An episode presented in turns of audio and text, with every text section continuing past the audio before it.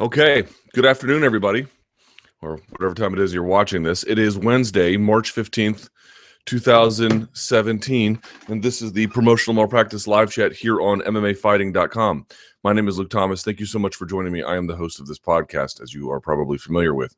Um, we'll go for about 90 minutes today, a little bit less taking your questions, comments, bitches, gripes, and smartass remarks. You can do so. There's a live thread uh, in the description box of this video, or you're probably watching it on MMAfighting.com. The questions that turn green get priority, but not exclusivity. Um, like I said, thank you so much for joining. I really appreciate it. Uh, main topics to get to today, obviously going to be Kelvin Gastelum versus Anderson Silva is a big one.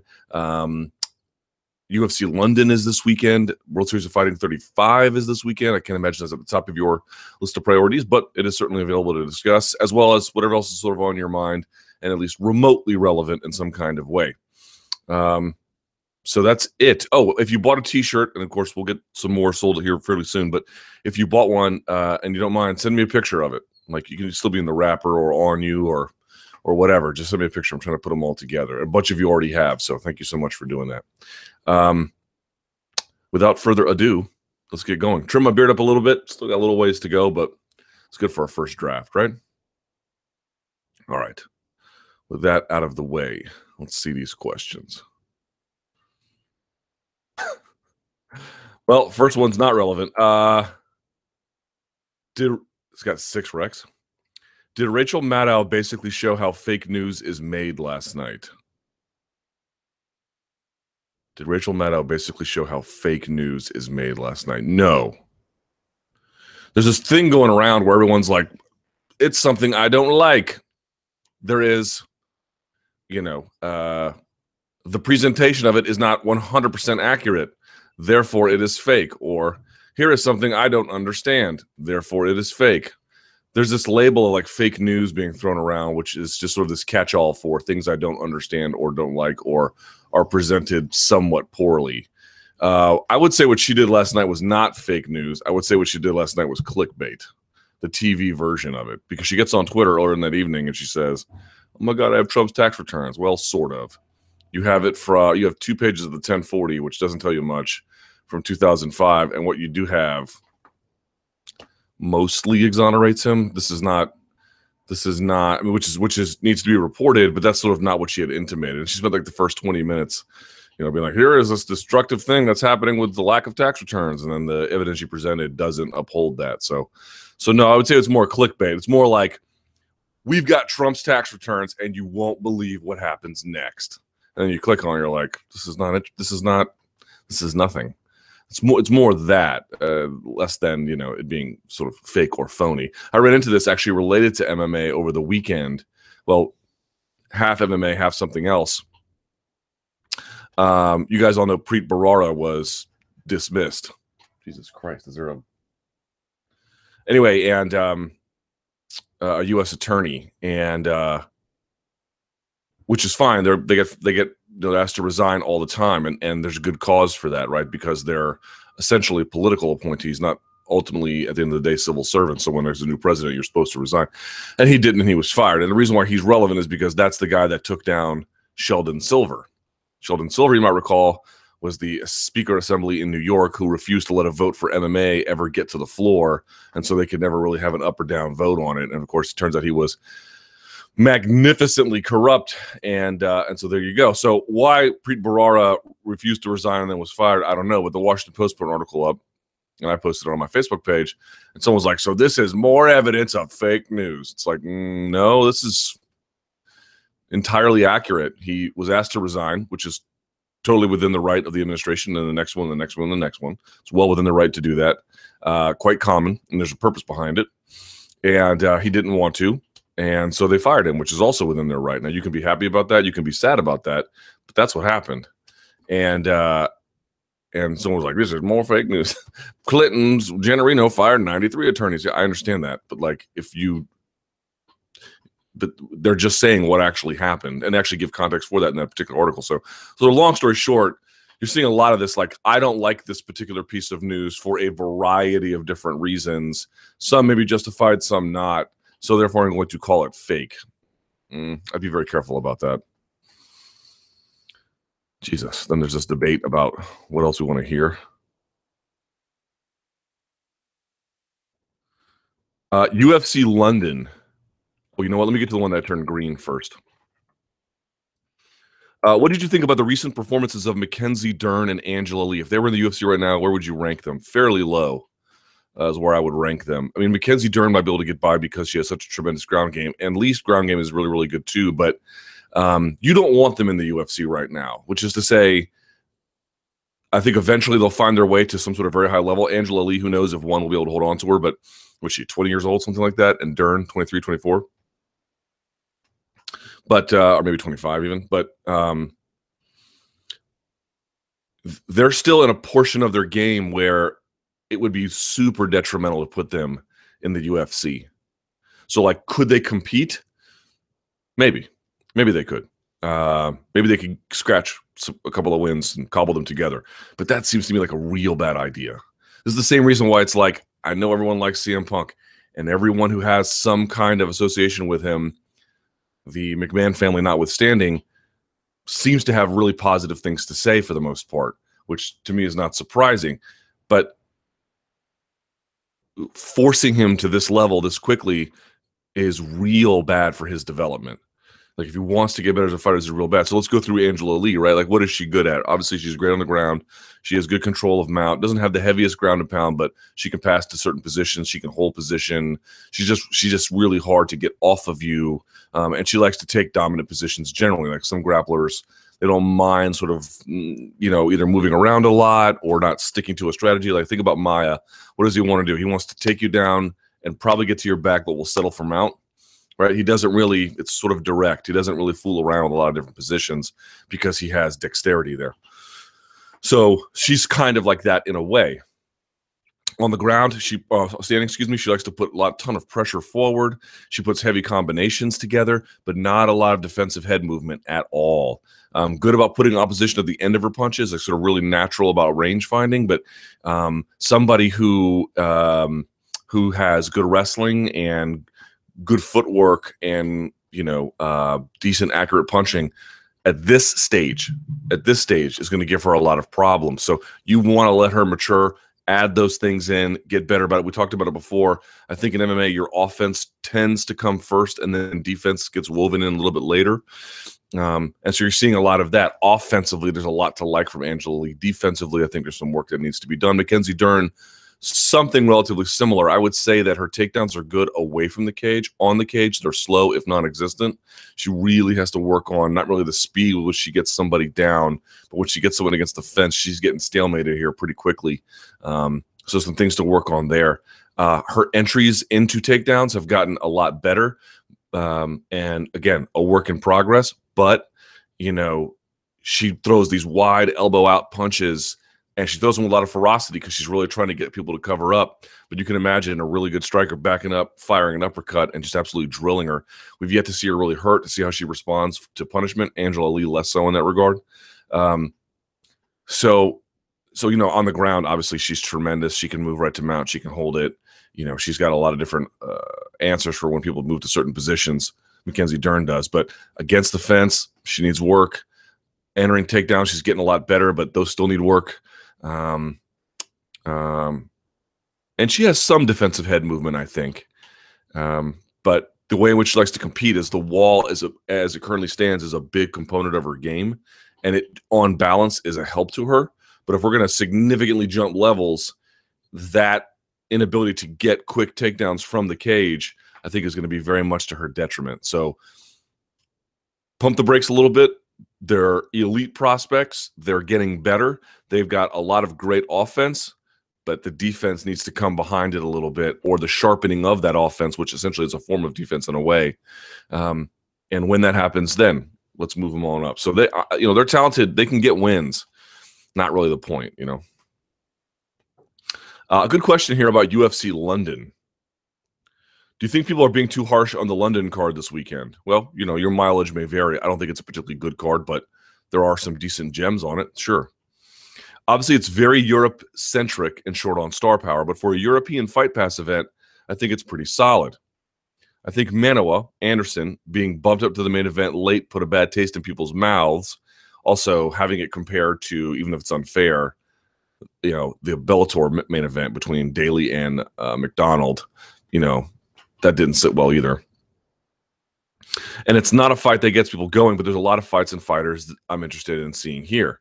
Uh, Gunny Jouban is a great fight, and Duffy is always fun to watch. Allen Amirkhani is another really good fight uh, between two big prospects, and you also have Pickett's last fight against Vera. On the prelims, you also have prospects like Vicente Luque, Tom Breese, I can't pronounce this guy's name, Tom Diakiese, as well as who I'm interested in seeing progress. I think this could be one of those cards that people sleep on, but ends up providing lots of action. Well, everyone always says that whenever there's a card that people bag on, right? So there's always a card that people bag on, and there's always an inevitable response from the fan base a different portion of it, I suppose, that say, "Oh no, this card's going to be amazing." So that that that that sort of tug of war always happens, um, and there's people, you know, the other way around, people who think a fight's going to card's going to be great, and it ends up, uh, you know, being not great, and everyone else sort of piles on them for saying as much. So this is an inevitable conflict that happens in the fan base. In terms of just sort of looking at this card, let's let's just look at that now. Um, I agree with you that there are a lot of redemptive features to it. Main event not being one of them, which is not a bad fight, just not really a serving main event. My dogs are barking. So in the main, main, card, you have Manuwa versus Anderson, which is a fine fight, just doesn't really hold much weight as a main event.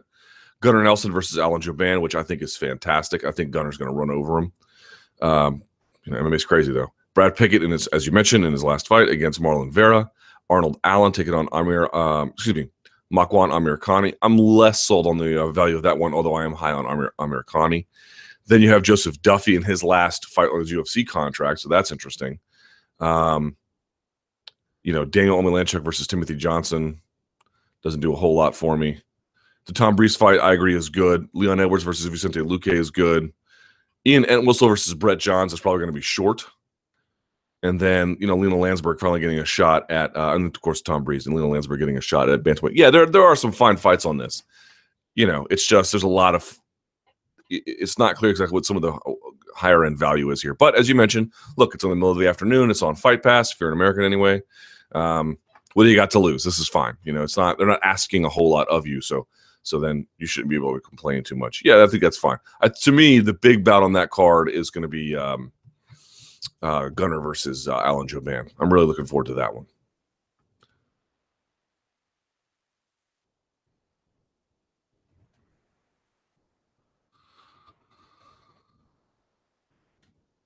Uh, Eddie Alvarez versus Dustin Poirier. What do you make of this matchup? Love it. And Alvarez's choice to pick Poirier over Chiesa. Doesn't this seem like a more difficult matchup? It does, and it is probably although that's probably a point of debate as well. Uh, I think Alvarez has finally, to some extent, put the, you know, not that I think he should feel shame, but I suspect he does feel some shame about the loss to Conor McGregor. I think he has largely, or at least, you know, enough put that behind him, and he's really looking to get back on the horse. Now, you lose to Conor McGregor in the way that he did. As long as he remains champion, it's going to be a very long time, if ever, before you get another title shot at him. But as you know, holding titles in this uh, organization to the extent you defend them regularly can be a very very difficult task. So um so i think you probably picked the poirier one because it's a guaranteed action fight. Uh poirier obviously is very good on the ground but isn't so doggedly aggressive about maintaining strong position um, much more likely to bang it out on the feet where i think alvarez believes he holds an advantage whether that's true or not I think um, Poirier is a little bit longer in the tooth. Uh, I think he does take a good shot, but he's a little too willing to take a shot. So it's a better action fight, and it's probably a fight that's that has more name value for him, and has a fight that uh, he believes he probably can more closely win. Like the, the Chiesa fight, like someone pitched to you, oh Eddie Alvarez is going to fight Michael Chiesa. I'm like, this is great. This is an amazing fight. Like who could be against such a thing? But if Alvarez is sort of thinking about what's best for him while still maintaining a degree of difficulty, um, I, I suspect that's why he picked, or you know, f- fancies the Poirier fight more. You know, uh, just so it's interesting is um, it's amazing, right? Like, I don't think we want to live in a world where fighters pick all of their own bouts. I mean, such a thing is impossible, right? Because it sort of mutually requires a crossover. But um, I don't think we want that world. But it is interesting that the UFC has partly not ceded control to them, but certainly ceded input to them. You know, and they can't make them fight anyone, right? They're independent contractors, but um, it's that that tug of war is something I'm really paying attention to because I don't think fans want a world. Everyone's like, you know, uh, how do I explain this exactly? Um, we're sort of in this space now where someone's like, why would why why should X fight Y when he could fight Z and make more money and it's an easier fight? And it's like, right, I get that if you're X. What I don't get is if you're a fan. Because it makes absolute rational sense for a person to want to take more money for less risk, provided that's the scenario. But what I think fans want to be very careful about is saying, I understand why X would want that, and therefore I'm okay with that. Two different things. I have a totally different sense of what kind of fights I want than what a, a fighter might want, either for themselves or someone else and everyone's input as a consumer as media as a matchmaker as a fighter themselves it all goes into a pot and it's sort of a mix and and uh, different sensibilities went out for different reasons at different times but the point being is you know we often see the UFC make a decision about something and fans will say well it makes sense for the UFC that's great that's got nothing to do with what I want or what you may want or he may want or she may want um, I have an entirely different sense about what I think is okay. And I think what's best for the sport, just sort of looking around, is fighters definitely having input. But as much as I'm in favor of, and I'm very much in favor of collective bargaining, particularly as it relates to fighter pay, I think we should be very careful about to what extent we enable fighters. And I'm not saying this scenario gets even close to that, but I think this is the beginning roots of what could eventually become something else. Ceding control of fighters in terms of matchmaking and then giving allowance to them when when they say, you know, this would be better for me. I can make more money. It's an easier fight. Therefore, I want it. Great. I completely understand that. I hold no grudge against any fighter who ever says something like that. But I think it's better if we, you know, we don't, I mean, force is a strong word, but we ultimately have a mechanism in play to make one fight two, two fight three, three fight four, and four fight five. That to me, preserving that ability to maintain those kinds of fights whether or not it's ultimately the number one choice for fighter X or fighter Y, I think is very important. And I think we really need to pay attention to that as, as time goes on. Certainly, that's the position we're mostly in now, which is why we still see a lot of it. But as the sport changes and its governance changes and the power structure changes, and who knows, maybe these maybe these these associations fizzle and die, and this uh, in legislation introduced by Representative Markwayne Mullin goes the way of the dodo bird. Okay, then this conversation will, won't be relevant anymore. But you guys sort of have the same sense that I do that there's some kind of change I think is going to happen sooner or later. And I think preserving a measure of control in matchmaking to the promoter uh, is in your interest. And I know that's a little hard to accept sometimes, particularly if you're a fighter. You don't want to hear that, and I can understand that. I think we should make it up to them in other ways, particularly with a significant pay bump or you know, to the extent we can make one financially doable. But I'm very, very wary of this. I've seen it a lot. Well, why wouldn't he take? Why would he take that fight? This one's easier and he makes more. Okay, I get that if you're him. I don't get high fiving that person for that. You you should want to see the fights that make you the happiest, that you think are the best for the sport, that you think are the best for the division, that you think should most happen, whether or not that coheres with what any individual fighter wants. GSP versus Silva. What are the chances this dream match finally happens at 185 with Silva challenging GSP for the title? I guess if Silva goes in there and just murks Kelvin Gastelum, which I find, like you, probably unlikely. Uh, very unlikely. Super unlikely. GSP just doesn't seem interested in this one. Now, I guess if Silva goes in there and just destroys Kelvin Gastelum and reasserts himself in the division in some kind of way. And GSP beats Michael Bisping, which I also find to be unlikely, but stranger things have happened, of course. Um, then there might be some momentum behind it. But even if both those guys win, uh, GSP, uh, you know, there's still Romero hanging out there. What if Jacare just rolls over Robert Whitaker? It just feels like GSP never really wanted it when he was active. And yes, he's moving up to middleweight, and yes, he's fighting for a title, but I don't. He just doesn't seem to ever think he wants this one. So t- to me, to get that to change at this point was a GSP would have to be champion, and b Anderson would have to substantially improve his brand. Now his name is huge, and everyone knows him, and everyone has respect for what he's done in his career. That goes without saying. But a lot of people are past, like Michael Bisping kind of passed on it as an idea. St. Pierre kind of passed on it as an idea because I think they're like, eh, he's sort of barely beating Derek Brunson, whether or not that's a you know fair thing to say. Uh, and so they're just not that interested. So he would have to like really reanimate the energy behind him for that to change. And you know, can you do that against Kelvin Gastelum? Pro- probably so, but that's a that's a tall order in and of itself. Someone says stylistically, I think Chiesa would be a harder fight for Alvarez. Yeah, I would probably agree with that. There's a picture of um, Logan. What's this guy's name? Hugh Jackman. That's his name. Luke, let's assume for a moment that you decide to become a professional MMA fighter. I definitely wouldn't. What weight division would you choose? Probably try to get to middleweight, maybe light heavy, something like that. What kind of adjustments would you make to the weight and compete at it? I don't know what that means. By adjustments, I mean the diet and weightlifting. Oh, I don't know, hire a coach or something. Would you reduce the weight training? Yes, of course you'd have to. By the way, is the new Wolverine appearance based on you? LOL. Uh Logan is a poor man's just the way he looks in this movie is a poor man's Wolverine and I'm a ultra poor man's Logan. So, sort of.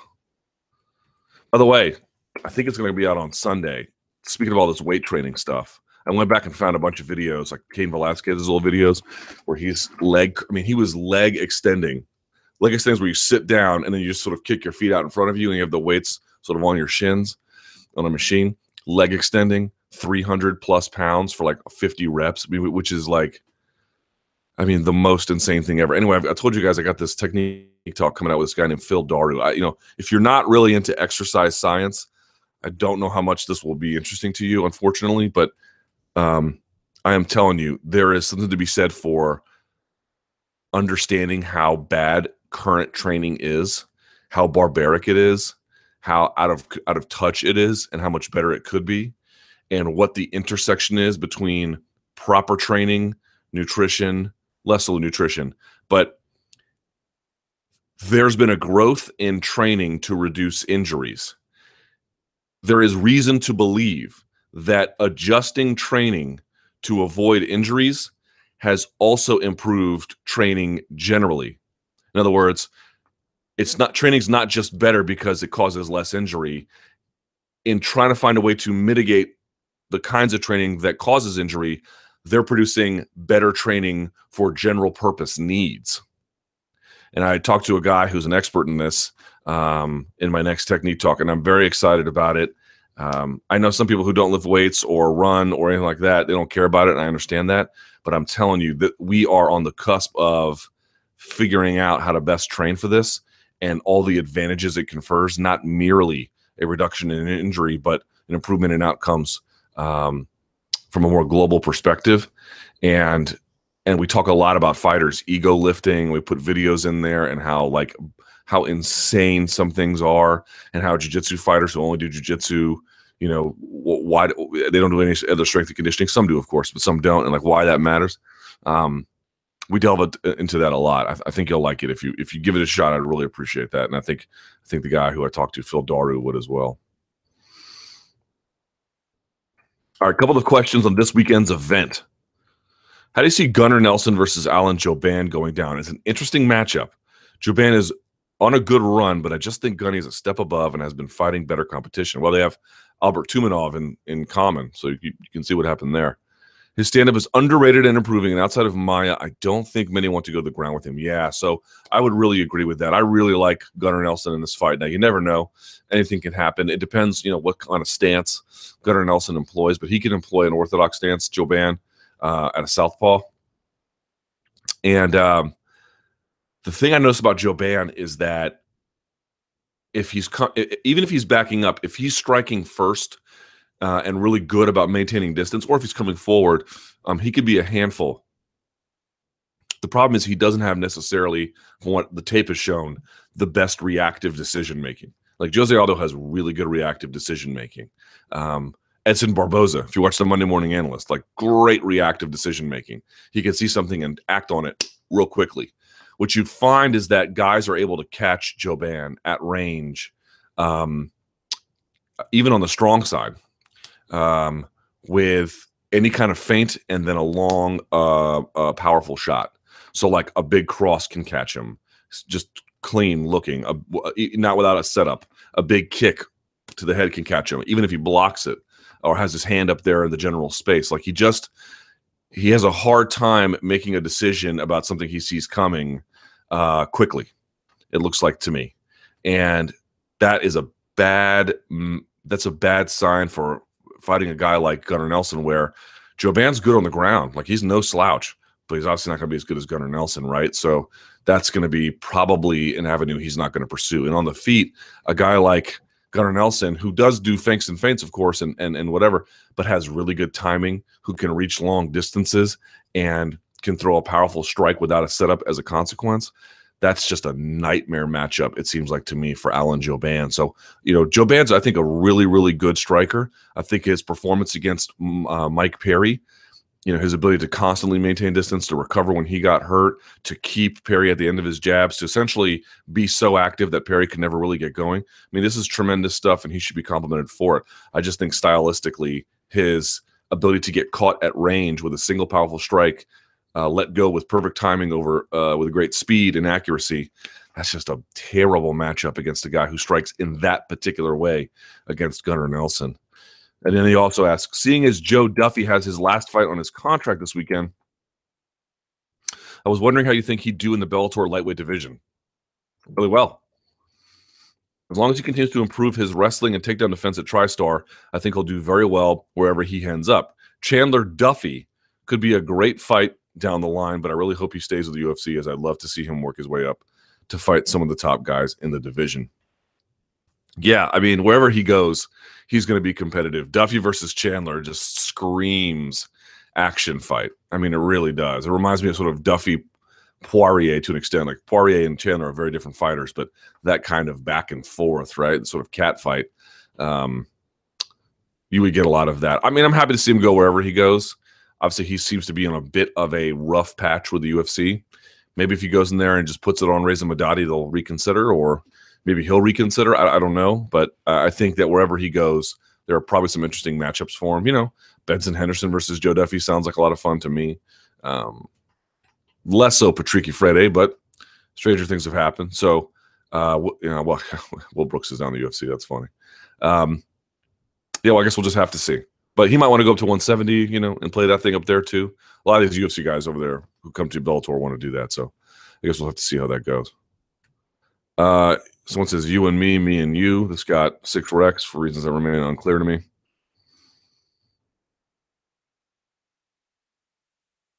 Um, Conor Floyd.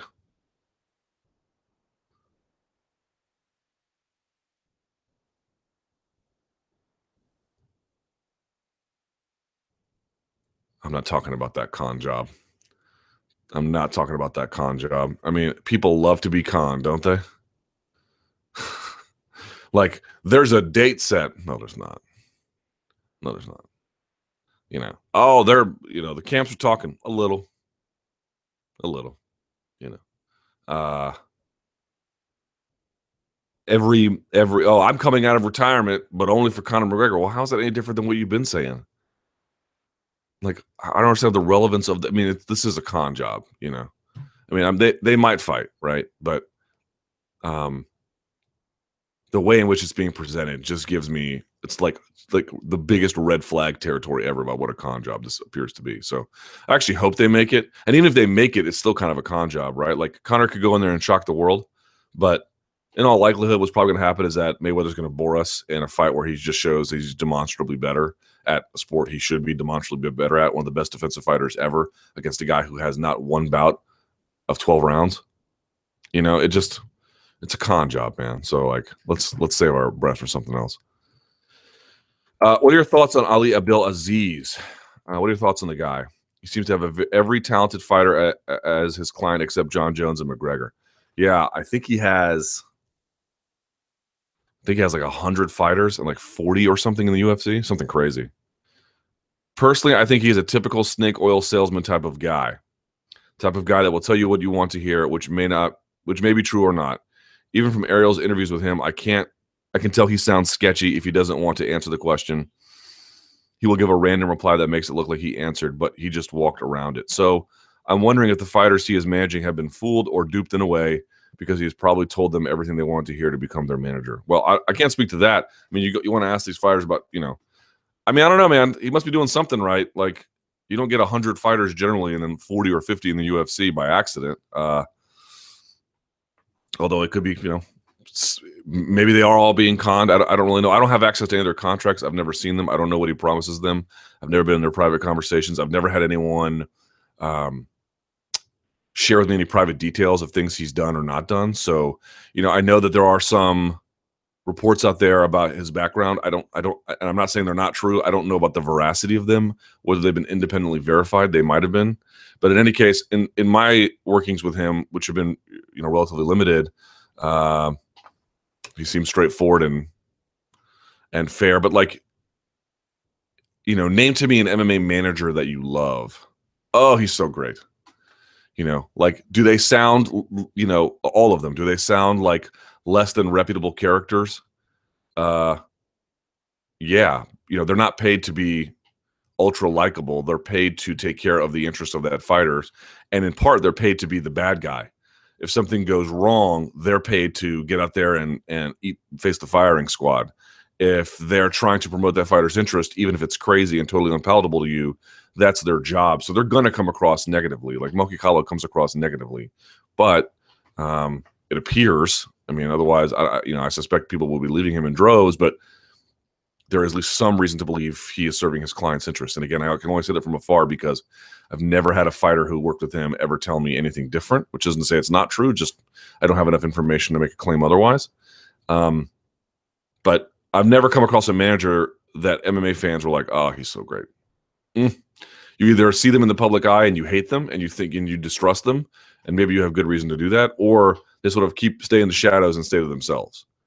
And they might both be equally awful or whatever the case may be, but I've never I've never heard of an MMA manager. I'm think I'm trying to think hard about one. Like there's Monty Cox out there who, who had a bunch at one time, and um, Lenny Fresquez who manages Holly Holm, and um, you know GSP's had some lawyers in his corner that served in some kind of managerial capacity, but and I suppose Anderson Silva's eh, you know eh, with Ed Soares is sort of less so in that case, although he's got a couple managers as well. Uh, I don't even know if Ed is still managing him, but it used to be that case anyway. Uh, I think it's uh, George Guimaraes. I forget how to pronounce his name. In any case, um, they mostly either just stay out of the limelight and quietly serve their client's interest, or they get in the public eye. If you're skeptical of the ones who get in the public eye, fair enough. You know, no issue. But I, I've not heard that, and I have no evidence currently that uh, that's been independently verified to my knowledge that any of these sort of managers you see doing their clients bidding in the public eye um, are taking from them or not serving their interests or uh, at least in large numbers, right? I mean, I know Malki got fired fired by Matt Mitrione on TV, but you see what I mean? Like, is there if there if you if you can turn over a rock everywhere, and everywhere you turn over that rock, you see worms. Word gets out about that. Um, that is not a phenomenon I have encountered personally. Take that for what it's worth. GSP Bisping. Here's a short question. What do you think GSP or the UFC should do if GSP wins against Bisping? Uh, everything's still working? Yes. If GSP wins against Bisping, and what should be done if he loses? So here's what someone else says. I think if GSP loses and still wants to continue fighting, I think UFC will either make the Nick Diaz rematch or fight against Anderson Silva, probably. Especially if Anderson loses. Oh, God. If GSP wins, though, who knows? He has to defend his belt, doesn't he? No, he doesn't. They don't have to defend anything. I kind of hope he doesn't though, because the division will all be messed up. Pretty sure Woodley will be calling him out, and probably Anderson Silva too, especially if he beats Gastelum. And UFC might well seriously agree uh, to it, thus screwing over the middleweight contenders again. Yeah, everyone's like, oh, if he wins a title, he has to defend it. No, he doesn't. No, he doesn't. He can sit on it and go back to welterweight. Um, he can let it go and not defend it. He can do anything he wants. Uh, he can wait until he's stripped before he does anything with it. Like this idea that if St. Pierre beats Michael Bisping, well, you got to face number one contender next. This is those days are over. they have maybe they've been over for a while, but they're definitely over now. There's absolutely there's there's no mechanism to compel him to do that. None. It's not even clear that the biggest fight he could make would be that one. And if that were the case, then you could. But like, where is the rule? And uh, uh, I mean, the precedence is there, but where is the rule that states he has to do any of this stuff? And now that Conor is sort of doing whatever he's doing, and I'm not mad at him for it. You know, he's doing what he thinks is best, I suppose. But um, I guess I'm a little bit mad about it, but not like. Mm. But th- there's nothing to compel them. They don't have to do anything there's ultimately a cost to be paid for that. If you don't defend it, you know, UFC will assert itself in a way against your interests, but that takes time. And we know St. Pierre can go back down to 170 probably without too much issue. Hell, he might be able to go to 155 even after going to 185, depending on all the things he said. So, um, so no, I don't think they have to do that at all. They might end up creating an interim title, and they might, it might, and if, if what's his face, if Silva wins, who knows? They might actually do Silva versus Romero for an interim title. Like this is the problem. This is why there needs to be a fighter association or some kind of association or entity that acts on the fighter's behalf and that codifies some. I mean, they still need to be kind of loose, but some kind of rule about um, title defenses, how long you can wait, what if you're injured, what's the process. There needs to be a formalized process in mind so we know what the fighters can and can't do, and so the fighters know what they can and can't do, and it's rules themselves that, in totality, um, through representative uh, uh, uh representatives anyway, that we'll have agreed to. But just leaving it out into the open air, McGregor is the first person to show that, like, to really show that, like, there's no rules to this. I can do whatever I can reasonably get away with, and that's what I'm going to do because the UFC's been doing that. The UFC is going to do whatever they can reasonably get away with. They ultimately have the power to strip or whatever the case may be, create titles, and you get that they have a little bit more power. But but it's the same process. So McGregor just turned it on his head and said, "I'm going to do the same thing with whatever power I have." Um, and so now I think you might see other champions follow suit, depending if they can jump weight classes, and there might be more lucrative fights as they jump.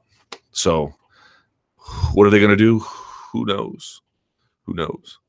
Uh, this is we are in we are in a very weird place in the sport right now. But I think if you're thinking, well, GSP will just fight Romero when if and when he beats Michael, doubt that severely. I doubt that. I think he'll fight the biggest fight he can on his way out the door, and nothing else. Okay. Uh, was it a surprise that Tony, I think you're talking about Tony Ferguson, didn't get his show money?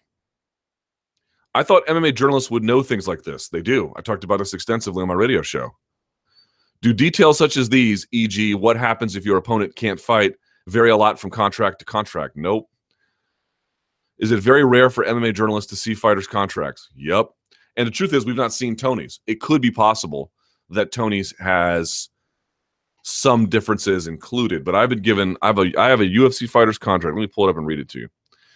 That one of his a manager sent me. Um,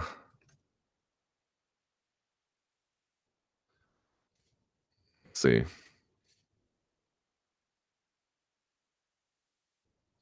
I have his contract, his manager sent me an about agreement. Promotional agreement. Here, here's the about agreement. And I'm going to find the section.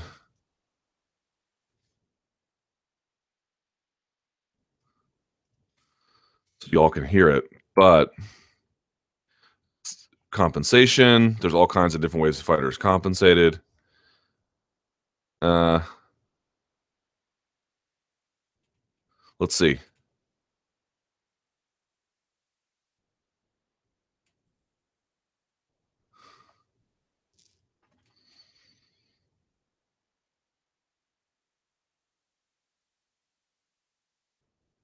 There are there are clauses if if a bout is canceled due to like insane circumstances, you know, uh, natural disaster, uh, fire, unrest, civil unrest, labor difficulties, that kind of thing.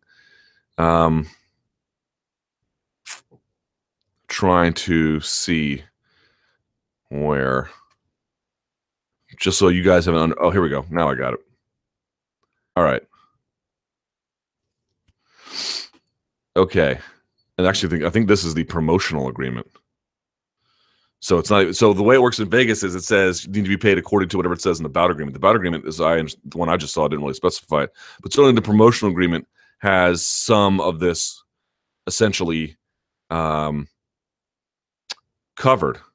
Here we go. Hold on. Compensation, assignment, other activities, commercial identification, blah blah blah blah blah. I'll have to find it later, but here's what it basically says. And I went over this on my show. I'll see if I can link out the segment where I discuss this. Basically, what the contracts I've seen, and they could vary depending on what they are. You know, we don't know exactly what Tony says and doesn't, but to the extent it's specified in the bout agreement or to the extent it's specified in their contracts, um, it has the, the words show money don't ever appear. It doesn't appear. What you get is purse and bonus. It's described and of course, that you might think of that as show and win money, but it's not described as such. But the point being is, um, you are entitled to them contractually upon the completion of the bout. That's what the contract, that's what the typical contract language says. Is Tony's different? I don't know. But typically that's the way it works. Now, you're not entitled to anything. So the we, the pro, the the main takeaway you should have is that there's no such thing as show money there is a split in the purse as we understand it sort of. There's the purse and then the bonus. Uh, and you're entitled to the bonus of course if you win or whatever the case may be. And there's you know the more fights you have the more the money goes up. If you're fighting for a title the money changes. All these things are articulated and spelled out. The key consideration is that thinking of something like well if you show you win this is a nonsense argument that doesn't exist anywhere. It, there's not there's nothing about that that's real there's nothing about that that's real, at least contractually. We talk about it like it's real. It's not real. There's no such process as showing. Now, I think some states, someone told me Virginia tried to do that, where if you make weight and your opponent doesn't, you are entitled to your your uh your purse, not your bonus. Or, or you know, and maybe maybe other organizations do that differently, but but the UFC doesn't do it that way. Uh, and of course, we're talking about a UFC contract and a UFC fighter and a UFC event.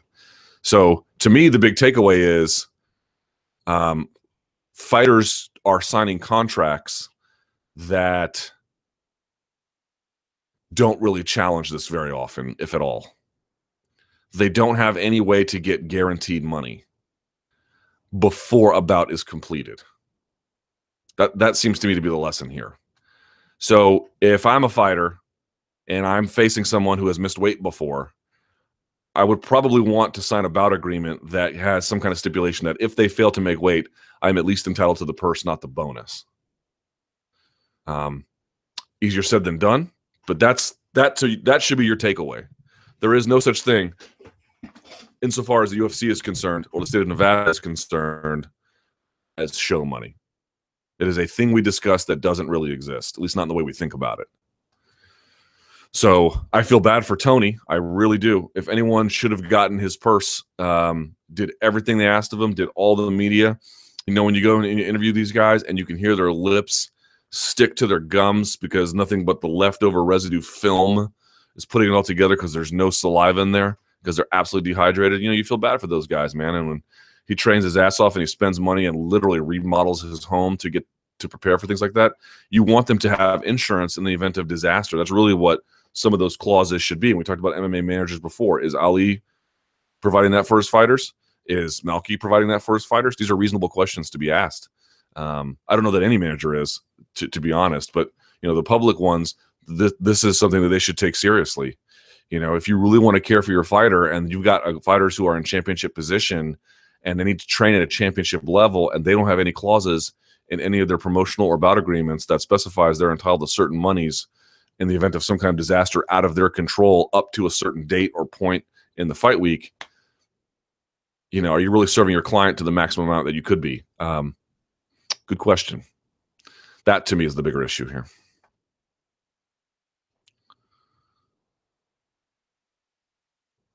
But like literally, let's say the UFC gave him a hundred grand, Tony. They they didn't have to give him any of that. They literally gave him a hundred grand beyond what the contract stipulated. And you might say, well, he was going to get 250 no matter what. And I hear you, but he signed a deal saying, I only get paid when the bout is over. So for them to give him hundred grand, you can see why the UFC feels like we just did you a solid. We just gave you six figures when we didn't have to give you a penny. A penny. So people were asking, like, is the UFC in breach of contract? First of all, no. The UFC is almost never in breach of contract. They, they they very much mind their p's and q's. But the other takeaway, of course, is that like, why would they be in breach of a contract in a scenario where that contract heavily favors them? They don't need to be in breach. They need to be in compliance. Compliance serves their interest. All right. Uh, Jędrzejczyk's dislike of Namajunas. Right. On the MMA Hour, Jędrzejczyk once again made it very clear that she does not like Rose Namajunas. She did it on my show as well, too. So it must be either serious or some kind of promotional stunt. Although this time I thought I understood her reasoning for it, as she seems to dislike that Namajunas had called her out despite having come up short in those big matches that would put her in championship discussion. Also, you know, hey, I met you face to face and you were real nice, and after the fact, you weren't. So JJ apparently feels that Namajunas is just trying to draw attention to herself by bringing up JJ instead of earning it by showing her worth. Again, if I understood correctly, yeah, more or less. How do you feel about Jędrzejczyk's comments and views about Namajunas? Don't care, especially in this new era of UFC matchmaking. You know, partly it could be signaling that she thinks that she's going to beat Michelle Waterson, and so she's setting up a natural rivalry. Jędrzejczyk is a very, very clever self promoter, and um, you know, again, input matchmaker kind of thing. So it could be just that. Maybe it's real genuine hostility. I don't know. You know, these fighters sort of are hard to read sometimes about what their true motivations are unless you really know them. A lot of this, yeah, guys have to understand. Like, there's a lot of times where I've talked to fighters, and a lot of it is just kabuki theater for the, for the fan base. So you know, uh, I don't mean to be negative towards the question, but there is a lot of is merely things said for public consumption that have almost no bearing on the real world. This is a very common thing. And and deciphering what's real and what's not, if you don't know that person or the persons, admittedly can be very difficult, but this one feels a little bit weird. Uh, are you surprised that Jędrzejczyk's much harsher towards Namajunas than Andrade? No. Um,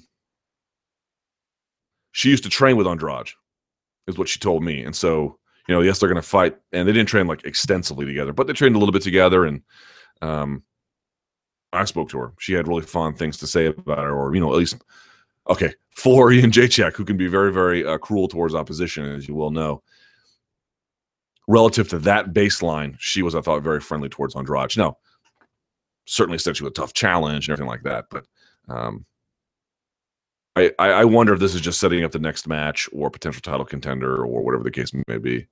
Um, that that seems to be more what this might be about than any sort of like, oh, you were nice to me in person, right? Maybe it is, but even if, that, if that's the case, I don't care. And if the other one's the case, then I care about it only insofar as what its utilitarian purpose might be. And also, someone says JJ hates everyone in the 115 division. There's a little bit of that too. There's a little bit of that too.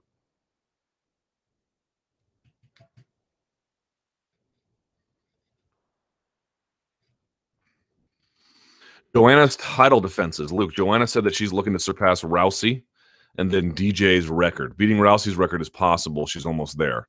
But looking at the strawweight division, do you think Joanna can beat DJ's record of nine title defenses? And which contenders do you think the money fights are for her? She, the money fights are going to be when she jumps out of the weight class, insofar as I can tell. Um, all. Um, look, let's see her get past Andrade, man. You know, Jędrzejczyk is supremely talented. There's no question about it. But she seems to be remarkably better than her peers. But Andrade also appears to be a, a fairly unique challenge. Um, if she can breeze by her, then sky's the limit. You know, because after that, it's like who who who she, who who will she face that could challenge her? Waterson, Namajunas. You know, I would favor Jędrzejczyk pretty cleanly over both of those. A rematch with Esparza, you know, Penny, like all of those, Paige VanZant, like n- none, none of those. Andrade appears to be to me the very toughest challenge. So if she can get by her, I think she can probably do a lot if she can stay healthy and continues to be active in terms of setting and breaking records. Also, DJ is going to keep keep going with his record as well. You know, presumably uh, against Wilson Reis. So that that one is still in motion. But is she going to beat Rousey's? I'm very confident saying she'll. Well, the Andrade one kind of challenges that a little bit, but you get my point. The Andrade one is a very unique challenge. You know, coming from bantamweight down to strawweight, looking amazing. Uh, you know, providing physical challenges to Jacek in ways that no one ever has. That one is a real eye opener. I think UFC 211 is going to be really, really interesting to see how she does. But if she can just breeze by her, it's hard to see after that what really could stop her, aside from an off day, injury, someone having a really on day. You know, MMA is crazy. We all know that. Anyone can win at any time. But reasonably speaking, there would be a high degree of confidence in her ability after the Andrade fight if she gets through that successfully and thinking that she can basically, you know, cruise at that point.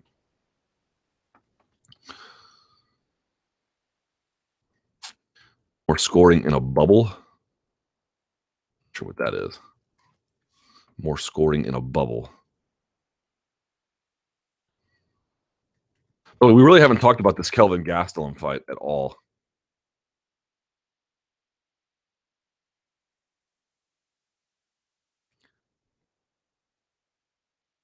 Answer this one. How does Masvidal beat Maia? I don't favor Masvidal in his matchup with Maia, even though Masvidal had been looking really good lately.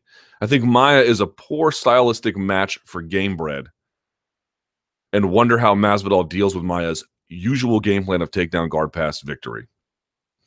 Well, so I believe that's UFC 211 as well, if I'm not mistaken. It's going to be insane. So that means it's a three round fight, which means it's not in Jorge's favor off the break. But I think there are a couple things that serve Jorge's interests. Number one, Jorge has very good jiu-jitsu, both defensive and offensive. Not nearly as good as Demian Maia's, of course, but good. He has good wrestling. He has good recovery. He can bounce back to his feet pretty well. You add those things in, and you could say, well, Demian's better in all of those. Right. Demian might be able to get the tick. I mean, I'm, I'm sure Demian's going to get his back at some point. Um, but Matt Brown, you saw, was able to fend it off at least for a little while. In the end, he ultimately succumbed. So I'm not saying the Matt Brown fight is like a blueprint for success.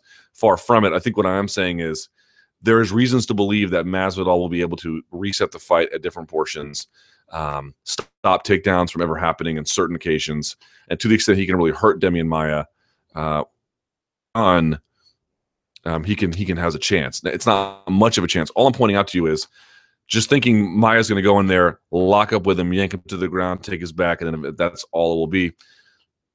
Certainly, we've seen him do that with very good guys, but I just mean to say I think we're sleeping on Masvidal's fundamentals and wrestling fundamentals and his ability to scramble here. It's going to be a tougher fight for Maia than I think some might imagine. I favor Maia to win for all the reasons I've already mentioned. But if somehow uh, Jorge was able to stop the fight at certain point or uh, stop takedowns at certain po- points and land hard shots, depending that, in fact, in fact, I, I suspect that will happen at some point. I suspect you will get a desperation shot at one point or another. I, you know, look, there are great grapplers down there at ATT who can mimic what, not exactly, but they can mimic to, to an extent what Demian's going to do. He is good on the mat. Um, if he can find open shots in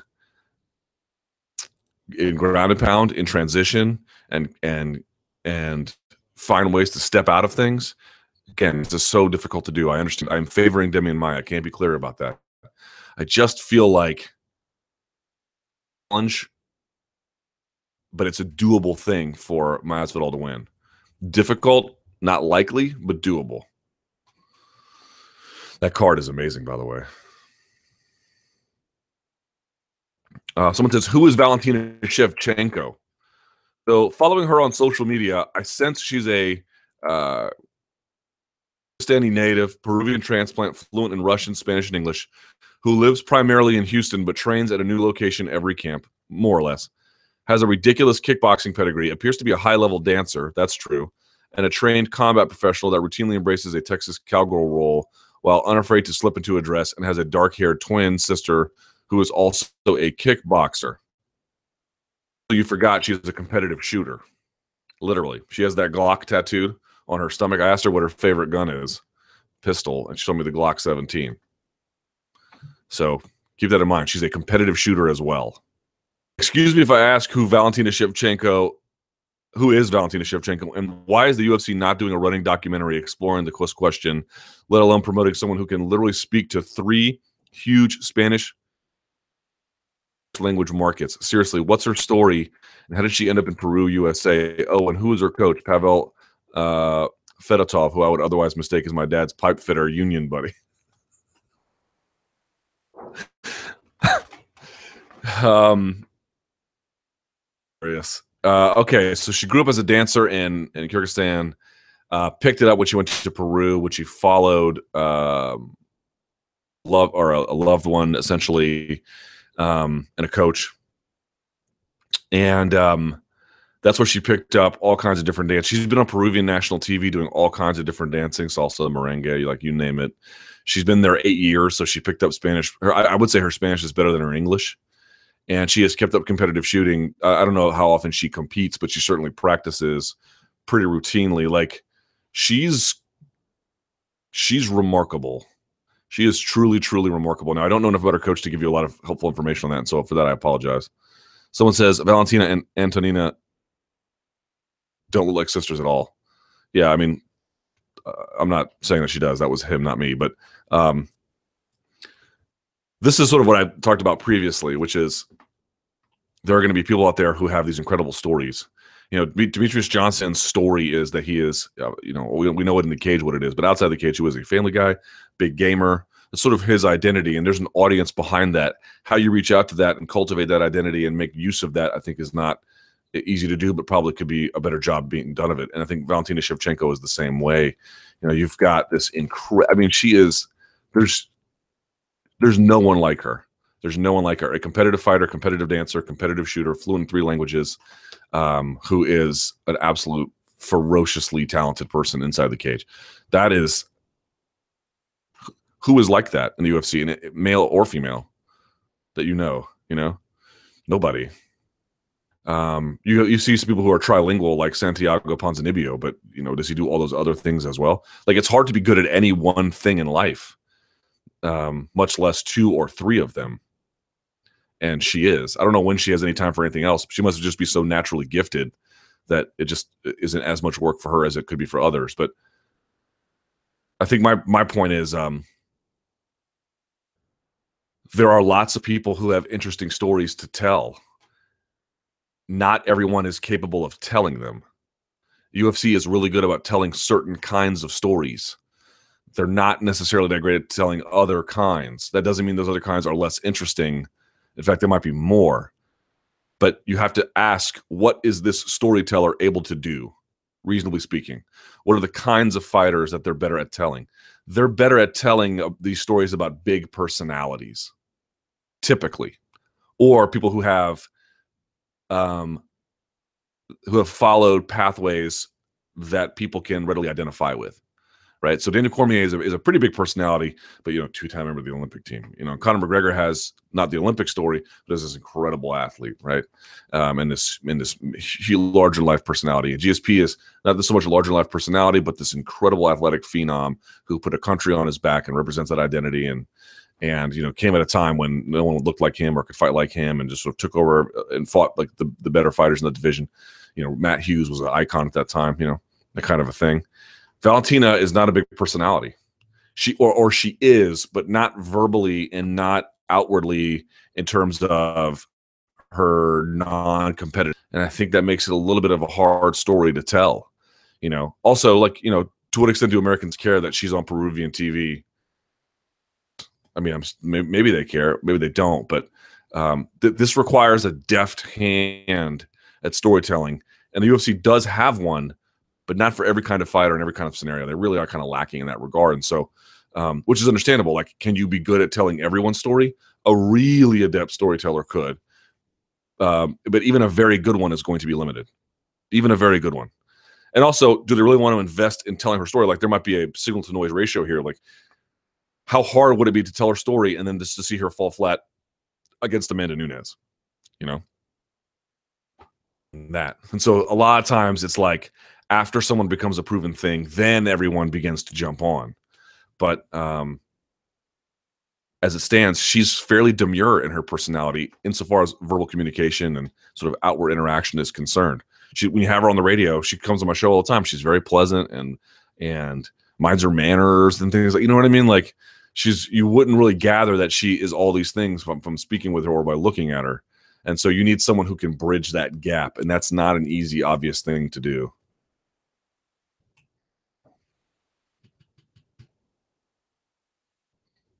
Uh, the MM AAA. Do you think they kind of blew it because Bjorn acted the way he did when they made their announcement? A little bit. I think their progress largely depends on momentum, and it looks like whatever momentum they had came to a screeching halt. Conor made fun of them at this Q and A. Was the final nail in the coffin for me? I don't know why that would be the final nail in the coffin. Uh, if they are close to being done, and I don't think they are, how much would you think they lost in terms of investment made to this point? Oh, hundreds of thousands, if not more. I mean, there was a process there in the work, in the works there for a while. There are reasons to believe this is related to um, uh, a CAA effort, either aimed at, uh, you know, show promotion or contractual control. There's there's a lot going on here that has not been fully revealed or fully understood, to be honest. Um, I don't think they're quite dead yet, but I spoke to Cole Miller, who had positive things to say about him, and I was like, you know, did you have a conversation with him? And this was a while ago, back in 2016, late 2016. I was like, have you heard from them since? He said, no. Like, I don't, it's not, it's not clear what they're doing. Um, you know, Bjorn had reached out to me about having a conversation to see where he was at, and I said, sure. And then all that backlash hit, um, where he was like, "What's Bjorn doing?" Da, da, da, da, and which I was part of, of course, to an extent, because I just didn't understand it, and that's why he actually reached out to me. But then when it reached critical mass, he went radio silent, and so I never had a chance uh, to talk to him. Um, you know, Eddie Alvarez interestingly had very funny things to say, comparing it to a hacker that the FBI caught, and then using that hacker for the FBI's purposes, or you know, CIA or whatever the case may be. But um, yeah, their momentum is. I mean, I'm I'm like legitimately worried about the state of the future of the state and future of uh, fighter associations. The PFA is, I mean, all but dead. Um, the MMA FA is alive and ticking. Those guys come to DC all the time. When I went to UFC 209, they had Cung Le come to town, uh, as well as some others. I wasn't there to interview them because I was in Las Vegas, but they're active on the Hill now. Ultimately, I don't think that bill is going to be successful. It has some support, but I think less than 15 um, members who have signed on um, to advance the cause. Uh, even if it gets to the floor, I don't. I'd be surprised if it really goes anywhere. I don't even know if it'll get to the floor, to be honest. And I also, and I've asked them this because you get guys like Askren who have gone, guys like Jon Fitch who have gone, guys like Randy Couture who have gone, who have were vocal Trump supporters. That I mean, unless it's a, a bill attached to something else, almost as like a, a rider, um, then maybe it wouldn't. But if it stands alone in any capacity, I am very confident Trump would veto that. You know, given his connections to um, the folks who run WME and less so Dana White, I suppose, but certainly Ari Emanuel. I mean, Ari Emanuel is an incredibly powerful guy who is persuasive and can do a lot. And I'm I don't think Trump would ever sign legislation intentionally and purposefully. I mean, it would. I, you know, I, would it blow up the MMA industry? I don't think it would do that. In some ways, depending on what the legislation would look like, maybe it wouldn't do much. But if it went in the ways in which we thought it might and could, um, where essentially these promoters are bidding on the services independently with an independent ranking system of fighters, this would fundamentally restructure MMA. I don't I don't buy that Trump would sign on to something like that. I could be wrong, you know, we could all be wrong, but this to me just seems like it's way too many hurdles. So really what's going to be the uh, what's going to be the end result? Is the MMAFA going to work? Maybe. PFA seems all but dead. MM AAA, I don't know what they're doing. You don't hear anything from TJ Dillashaw or Tim Kennedy. Certainly, Cain Velasquez is not early vocal supporter. What is Donald Cerrone doing? GSP still upholding it, but you know, there's not, there's no news, there's no nothing, there's no contact, there's no. Um, and so to that extent, I feel like it's a, uh, cause for concern, to put it mildly. And I think putting Bjorn out there was bad. But if they had, here, here was the problem putting Bjorn out there in the way they did was not wise. But then they doubled down on that by taking him out and then going silent. That to me was what compounded that failure. It'd be one thing if they took him out and then got right back on the horse and said, you know, he's going to be advising them in the back row, and they were they were sharing news and they were holding summits and they were out there. You know, look, you can say what you want about Jeff Borris, but he was out there at events, holding events, being seen, public, the works. They're not doing anything. They're not even tweeting. And so to me, it, that's the compound failure there. Weight psychology. Luke, is the belief that a fighter needs to be as big as possible for a given weight class flawed?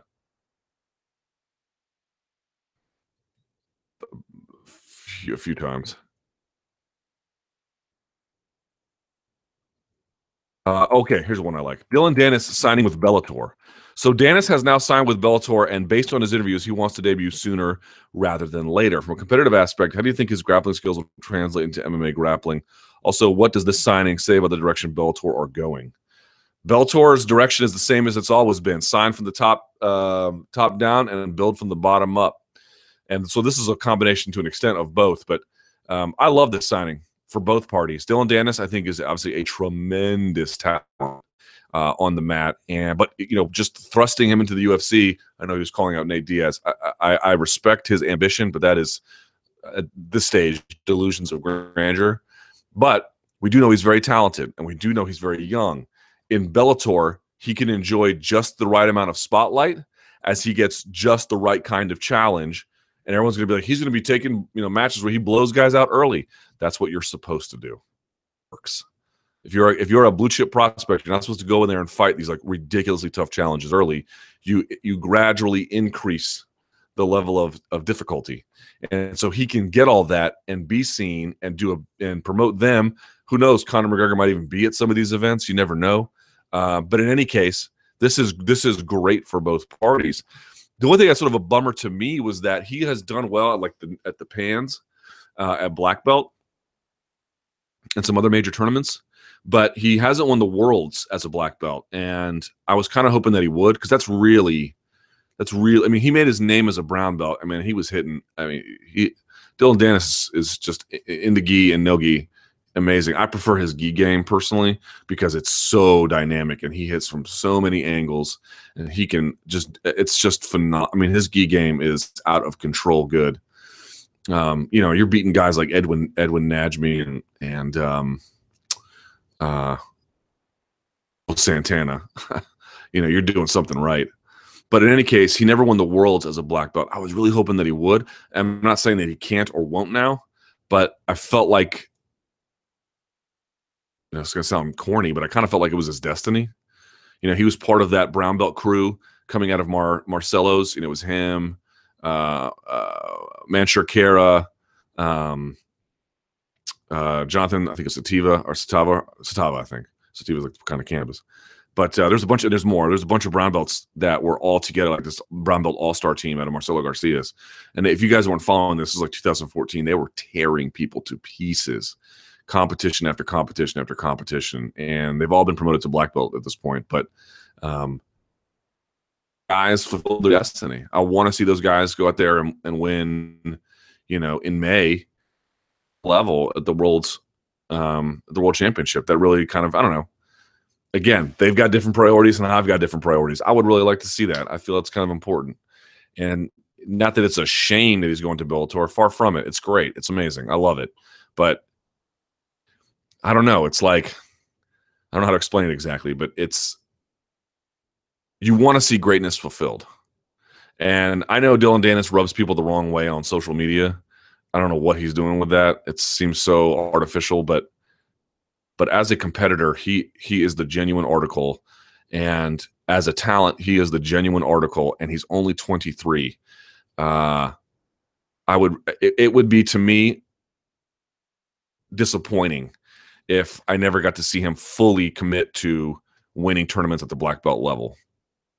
But I can't hate on the deal, man. It's a great signing for both guys. Really smart by Bellator. A nice signing for them. They can sign guys. This is what I mean. CM Punk should have signed with Bellator. It make way more sense for them because they could give him the right kind of fight on the right kind of stage. He wouldn't have to fight guys that were just way better than him. Podcast, by the way, with uh, Jamey Jasta, the lead singer of Hatebreed, and I guess he's friends with um, CM Punk. And I don't know that CM Punk told him this, but this was sort of his assessment. Like he wants to fight, and he's just waiting to hear, and he's not hearing anything. And I agree. If you've got a contract with this guy and you agreed to give him fights, you got to figure something out, man. Like he needs, like he's not going to get any better not competing. I would have made way more sense if you're a guy like CM. If you're an athlete out there who is, um, you know, newish to MMA, but you have some kind of promotional pull or you're matriculating from another sport and you can already be a popular attraction, but you need to get the reps in in the cage against limited opposition. It, I'm not, I, I'm not, but I can just observe quite clearly it makes way more sense to go to, to Bellator than it does to go to UFC in that particular context, unless you're someone who's super advanced already, or the division is weak, and you're like a Brock Lesnar or something like that, where within two fights you're already competing with the with the divisions, you know, opponents. So it's a great signing by Bellator. I just hope we get to see the best of Dillon Danis still in those jiu-jitsu mats. That that that that would be a, a loss to me if we don't get to see that. Uh, someone says this World Series of fighting card. Do you feel Shawn Jordan's athleticism and strength is too much for a diminished uh, uh, Blagoy Ivanov? I do. And by the way, there's another kid on that card who has caught my attention. Real quickly, then we'll go to the Twitter machine here. The, pay attention to this kid. Doesn't get hardly any publicity, but he should. Uh, Lance Palmer is fighting a guy named Andre Harrison. Now, Andre Harrison is 15 and 0. Okay. Here are his fights. Ready? Bruce uh, Boyington. He beat him in the first round. Then he beat uh, Alexandre Bezerra from previously from Bellator. Uh, he beat, um, let's see, Steven Siler. Split decision, but still he won. Des Green he beat. Um, Kurt Holobaugh, Strikeforce vet. Cody Bollinger, UFC vet. Uh, and I can go on down the list. Now, a lot of these are decision. Some of these are something else. I'm just saying Andre Harrison, 15 and 0, is beating a ton of Strikeforce and UFC vets and Bellator vets. That's a kid to pay attention to. All right. With that, let's go to the Twitter machine if we can and get some of these in. Someone says, Boss had me fill in one for the first time ever, talking about a bracket. I haven't done a bracket in three. This will be my third year running, and it feels so good. I love all these people who do their brackets. They're like, oh, can you believe it? Jenny, the secretary won. Yeah, I can believe it because none of you dildos know anything about college basketball or how to do these brackets or anything else. There is no such thing as a bracketologist. There is no such thing as bracketologist. You know who's a bracketologist? I'll tell you who's a bracketologist. Some pimply idiot kid sitting in his dorm room at MIT who's real good at math uh, and statistics and putting together um, some kind of uh, algorithm to predict outcomes based on probability. That's, that's your bracketologist right there. Everyone else who's like, I've been watching Duke and Kentucky and blah blah. I don't care. You you don't know anything. Your your bracket will bust like everyone else's. It'll be marginally better and I could take a colobus monkey, uh, no, nay, a howler monkey, and have him ask him to sling his feces at a wall, and whichever chunk it hits close to the individual brackets, I could put an X mark in there, and that will be better than your bracket because no one knows anything about how to do this correctly except math nerds. That's it. So I don't do them anymore. They're ridiculous. They're pointless. I get busted. Good. I'm not surprised because none of you know anything about brackets. Only that math nerd at MIT does. All right. Namajunas versus Waterson. Will the fight be mostly grappling on the ground or stand up clinch? I think it's going to be a nice mix, actually. Uh, and who wins? I favor Namajunas, but I could be wrong. Someone sent me a picture of uh, uh, the the shirt he purchased. Says been listening since the beginning. Stoked to support the animals. Thank you, buddy. Really appreciate that. Uh, oh, good stuff. Love it. Um, okay. If Nelson and Amirkhani, someone says, be a man, do an NCAA wrestling bracket, which they do at the same kind of bracket for every weight class. Okay. And by the way, The NCAA tournament is this week, and you're going to hear so much about how they should grow wrestling. Don't believe them. I'm not talking about individual coaches and individual colleges. That's not what I'm saying. But the people who run NCAA wrestling and that organization, they to grow wrestling. Uh, if Nelson and Amirkhani have impressive wins on Saturday, where does it put both in their respective divisions? Ooh, good question. Um, so I know we don't know the rankings are a LOL joke, but they are a helpful guideline nevertheless. So currently, as it stands, Gunnar Nelson's at nine. If he beats man who is not nine, it doesn't necessarily bump him up too much, but it could bump him past Cerrone at eight, maybe even Dong Hyun Kim. It won't go past Jorge Masvidal, although who's at six. So a limited bump, I think it could offer him. And as for Amirkhani, wow, I don't know, entering the top 15. Yeah, I think that's what he's looking for. Uh, okay, let's see.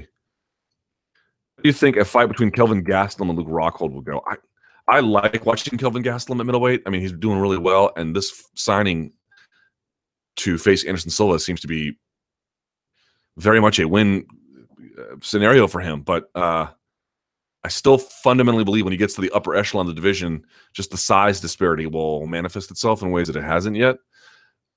Um, so I favor Luke Rockhold to win. I'm not exactly sure by what. I mean, he's got excellent takedown defense, and he can fight at range in ways that Kelvin can't. So if he's mindful about his range, then that's how Bisping got him. But to the extent that he is, that's his fight to lose. It feels like to me. Who do you think Bisping? Why do you think Bisping beats GSP? Couldn't GSP take him down and submit him? GSP could do that, of course. We saw what Tim Kennedy did to Bisping, but I feel like defense is dramatically improved since then. And I also believe that um, this, the size disparity is not quite what I thought it was, but I, I still fun, fundamentally believe that Bisping. I think people just sleep on Bisping all the time. You know, so. Um, but you know, look, if GSP takes him down over and over, and sub- I mean, he couldn't submit Dan Hardy. I'm not sure why he would submit. I don't think he submits him. I'd be very surprised by that. But taking him down, sure, a little bit. I just think in the end, Bisping's so good at getting up, and it's against a smaller guy who is strong, but probably is not as strong pound for pound as Tim Kennedy. So, or aggregately, I should say, as Tim Kennedy. So, there you go. One says, Luke, Army vet here. Speaking of barbaric training, what's the dumbest thing you did for PT while in the Army? Well, I wasn't in the Army, I was in the Marines. Um, Jesus, the dumbest thing. I mean, where do I even start? Uh, you know, they just, there's all kinds of like things when you do something wrong, they torture you, you know, get uh, you know get in the sand pit, put your head in the sand, and you're getting there bit by sand fleas, and you got to do six inches for two hours. You know, things like that, where your stomach can no longer even support the weight of your feet, and your your organs hurt two days afterwards. You know, things like that. Um, the most exhausting thing I've ever done, I think, was like a, an 11 mile speed race in boots and utes at 29 Palms. That sucked. That sucked a lot. I had the worst. I had shin splints so bad after that.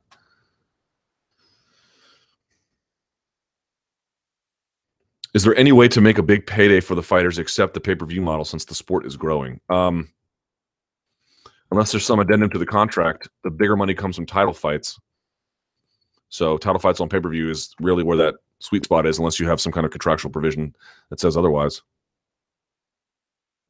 progress with recent news of the California State Athletic Commission fining for missing weight to include show and win money. Uh, does it go to the CSAC or the opponent?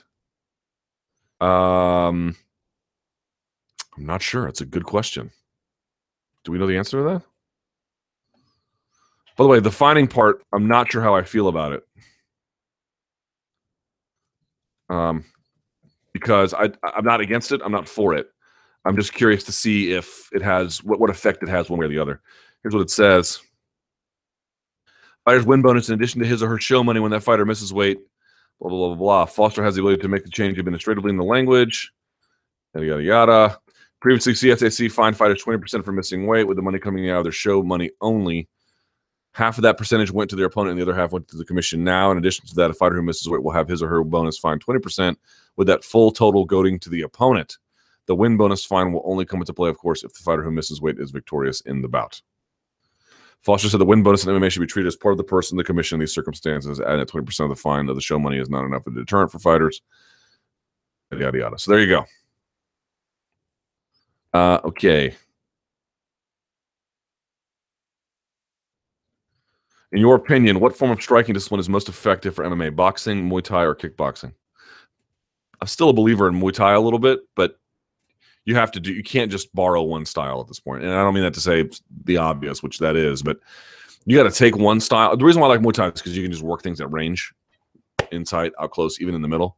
But then you have to really add things to it. You have to do what TJ Dillashaw is doing and Dominick Cruz, and not so much with the fancy footwork in and of itself, but you need to add wrinkles and forms of attack to it. You know. Also, don't sleep on San Shou. I still like what Cung Le was able to do a little bit. I've been reading his book so I'm a little bit biased at the moment and um, about the value of San Shou. And of course, good training on like that is hard to find. But um, to the extent you can find fight at different ranges, to the extent you can fight in different in different ways, to the extent you have access to the kinds of elite forms of training that provided, um, then it's good. But like have a base, have something you're really good at, and then add wrinkles to it all the way around that make it different and unique and hard to game plan for and original and challenging. And I think that's really the key. So for me, I like the I, I think I believe that Muay Thai probably is best, but only uh, not like pure Muay Thai, a base of Muay Thai with branches grown in unique and organic directions. But you can find people who don't do that, who can be more successful than the other person who tries different styles. Like, let's be clear about that. I'm just saying, generally speaking. Uh, what do you make of Mackenzie Dern's ever developing accent? Yeah, there's like a video where years ago she was a blue belt and she had a very little accent, and now even more she's got one. It just seems to me like she just spends more time with Brazilians speaking in Portuguese than she does in English, and that's why it's happened that way. I don't think it's much of a scandal. It's just kind of usually people go another direction or they maintain what they're able to have. I'm told that um, Henry Kissinger moved out of. Uh, Germany. What year? I got told this by someone. Not sure it's entirely true. Um, yeah, he moved out of Germany at God, he's 93 years old. He moved out of Germany at such a formative age that he was fluent in English and German, but at the time in which he moved, he um, formative age such that he has a German accent in English. And I don't think he has an English accent in German, but he has some kind of other affected way in which he speaks German. Um, he doesn't have a native, a perfectly native accent in any of the languages he speaks. Uh, so languages can be a funny thing in terms of when you pick them up and how often you use them and in what contexts. So to me, that she spoke with less of an accent previously and more of one now especially now that she's still only 23 years old, we can identify reasons for that. That's not altogether mysterious or some put on, I don't think. Let's see. Any thoughts on Alex Jones challenging Alec Baldwin to a bare knuckle fight? Don't care. Luke, do you think Yair Rodriguez will be fast tracked to a title shot if he beats Edgar at UFC 211? Yes. Yes. Because just think about it. If Edgar loses, um, okay, well, think about this. If Holloway wins, it changes the whole division, right? I mean, now we get all these fresh matchups for a title. If Aldo wins, you're going to need to find a really fresh matchup. And of course, if Edgar wins, that still wouldn't be. And I don't think he gets one even if he wins. But if he loses, you can say, wow, look at this. This is a big moment for him. He beat a guy who, you know, beat everyone but Aldo. All right. I mean, never fought Max Holloway, but you get the idea. But to your point, yeah, absolutely. He, he I don't, I'm not guaranteeing it, but it would be a conversation that I think probably would be had. Uh,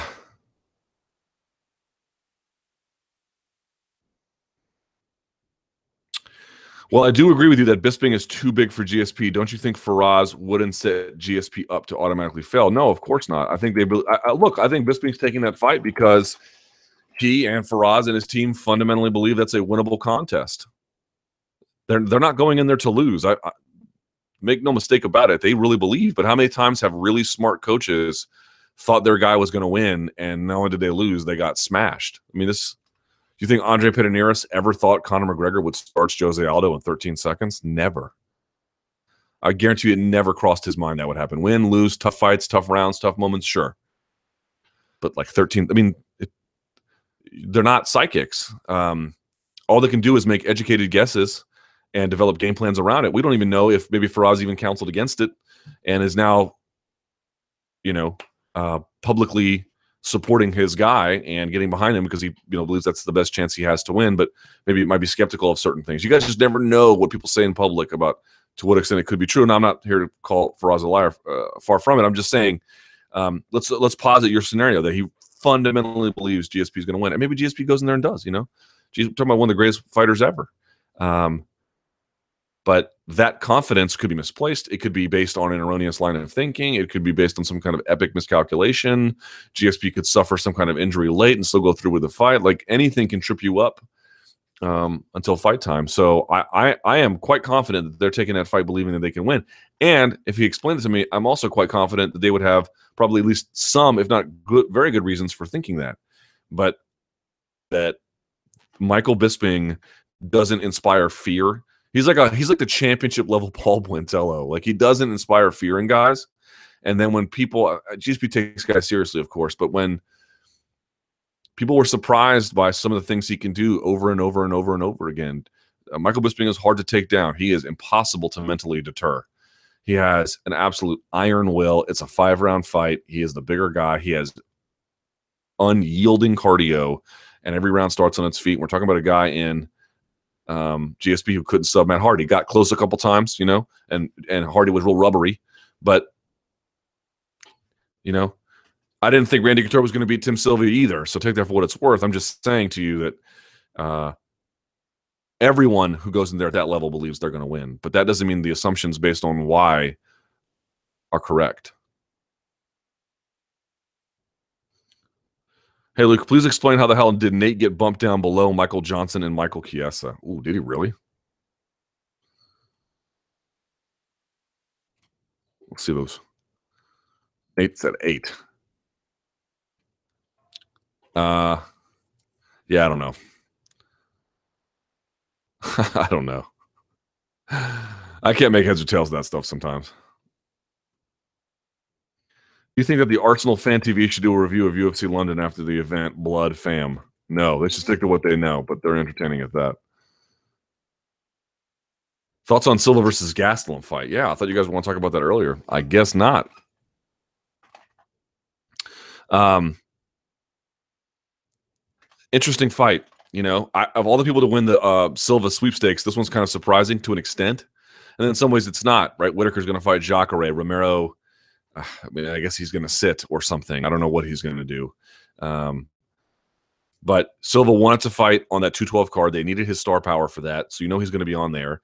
He probably wanted another non-Brazilian to compete against. Um, I suspect that the Romero one was not of significant interest, but a smaller guy who's on the rise at 24 years old who could be a tough contest, that one makes sense. It seems competitive at least to some degree. I mean, some people are worried that Anderson's going to get run over. I'm I'm less concerned of that, but you never know.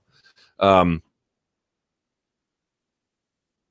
it's interesting that like they didn't give it to Rockhold, who I guess is still coming back from injury or something. But part of the reason why Kelvin got got it is just a process of elimination. And I guess maybe they're saving Romero for Rockhold. Uh, perhaps that's the case. Uh, we'll see. But the other reason is that, like, look, um, Kelvin's 24. Welterweight at some point, maybe, with the right kind of, you know, um, attitude and discipline and nutrition help, presumably, right?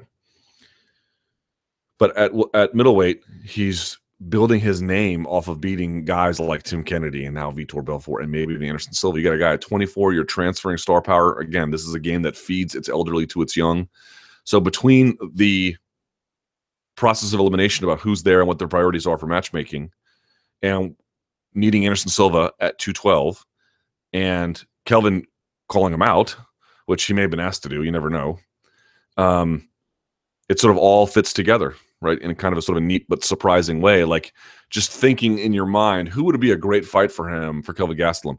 To me, it'd be a better fight to fight someone like Robert Whitaker. I was hoping he would face someone who would be a younger contender who um, is also climbing his way through the division and really have those two guys battle it off.